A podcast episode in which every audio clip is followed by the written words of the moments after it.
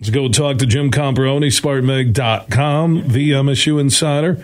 Get his thoughts on Izzo and Michigan State basketball. Also, Mel Tucker, uh, close strong in terms of signing class uh, with his four stars sticking around, transfer portal, and also a big name announcing that he was coming back that will help the Spartan defense. Comp uh, joins us from East Lansing. Happy holidays, my friend. Hey, happy holidays, Merry Christmas, Happy New Year. Thanks a lot, Bill. Don't sell yourself short. You look 31, not 41. Thank you, Comp. That, will get you an extra two minutes on the show today. All right, uh, all right. All uh, right. Uh, uh, that was a surprise, but I, I think the guy's smart in announcing he's coming back because the last thing you wanted if you were Windmon was to have that video be your swan song in East Lansing. Yeah, I think you're right. You know, a month and a half ago, I thought he would definitely be going to the NFL um, missing the last four games, and you know he and he was a, he was a good factor. The defense missed him as a pass rusher when he moved from defensive end to linebacker, but the defense became better when he played inside linebacker. They were they were kind of failing at that position before that, and then he was involved in the, in the tunnel incident and, and all that went down there. Um, so, judging all of that as it came down the pike here, you know, I was not as surprised that he decided to come back. Firstly, like you said, wants to atone for some of those things. Secondly, because he didn't announce right away that he was going to the NFL. The more that there was that it was silent, the more that you knew he was considering it. And Jacoby Windmon is a very thoughtful person, and you know Mel Tucker's a guy that uh, had a couple guys go pro a year or two ago that he didn't think should go pro, and he was kind of irritated that they didn't ask him as a former NFL defensive coordinator with ties to general managers all over the league that they didn't ask him for his input on it. I suspect that Jacoby Windmon, I've not spoken with him about it yet, but I suspect that Jacoby Windmon very much went to Mel Tucker, asked Mel Tucker to, you know, go through his communications and networks in the NFL to find out what his draft status was. You know, last year there were players that Tucker used to coach at Georgia that were calling him and asking him to do research on their behalf for NFL stock. He's respected and they trust him. So I suspect Windmon, like I said, very thoughtful young man, despite what happened in Ann Arbor. I suspect he he, he tapped on Tucker, and Tucker was honest with him, and the and they feel that his draft stock can improve by coming back next year. Long story short, it makes Michigan State's defense a lot better with him at middle linebacker because without him, there's no true middle linebacker on the roster right now. That was big for Michigan State for Jacoby Windmon to come back. Yeah, and also the transfer portal and the way the recruiting class closed. Uh, Mel Tucker needed that. Would you agree?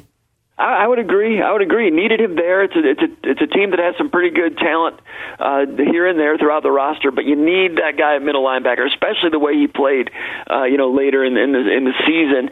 That'll help. I think they've gotten a little bit of a facelift there at defensive end. I think Zion Young is going to be good at defensive end. Uh, Khris Bogle will be coming back. He's been injured since September. He was a transfer from Florida. They missed, uh, you know, having him um, be injured, uh, you know, for most of the season.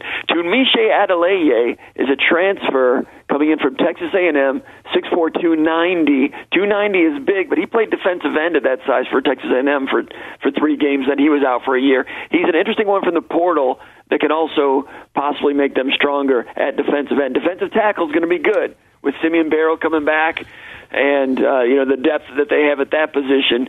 So Adeleye moving in there and Windmon coming back. The front seven, I think, is in good shape for Michigan State heading into next year.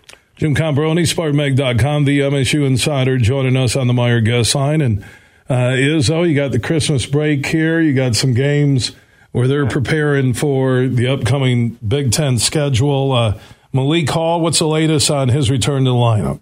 He's supposed to be playing this Friday against Buffalo. That's what Izzo told us last week, and we will probably learn more Tuesday or Wednesday of this week. The next time Izzo has a press conference, but that everything appeared to be on schedule. The Malik Hall would play against Bowling Green. I suspect it'll be you know 15 to 20 minutes, and they need him to come back and come back as a stretch four.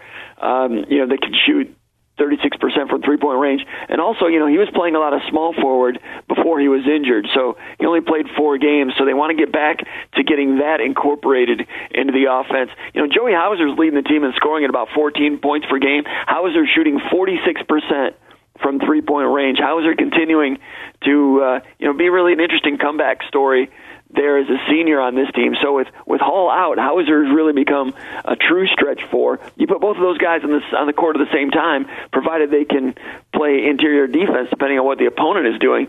But theoretically, you could have a lot of people stretching the floor for Michigan State. Hall needs to get back shoot like he like people know that he can, and finally become the consistent player that he wants to become, but never has really harnessed to this point in his career. They need him back and need him to get rolling. Jim Comparoni, SpartanMag.com, now part of the On3.com network, joining us on the Meijer guest line. Comp, appreciate the update. Happy New Year, and we'll talk soon.